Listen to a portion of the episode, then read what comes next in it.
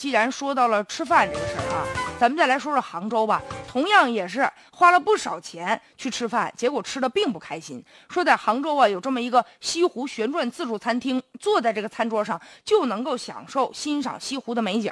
这晚餐呢还挺贵的，自助啊，三百八十八一位啊。九月六号，有个朱女士和朋友就来吃这个晚餐，据说吃着吃着，这嘴里居然吃出了玻璃碎片，这还得了啊？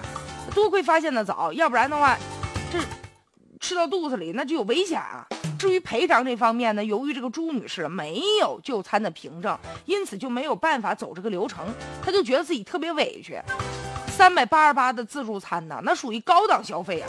对于餐厅来说，你最起码不说你这产品吧，不说你这菜品吧有多好吃，你得把这质量搞上去啊，你得安全呐。你就是吃八毛钱的菜，你也不能说里面有玻璃啊。不知道这种低级错误是怎么产生的，但至少人家顾客说了，我这有图有真相啊。结果餐厅的经理啊，好像这态度也不太好，没什么诚意，甚至呢就连道歉啊也都不愿意说。最后就是做了减免的处理了，然后说这问题等到以后再说吧。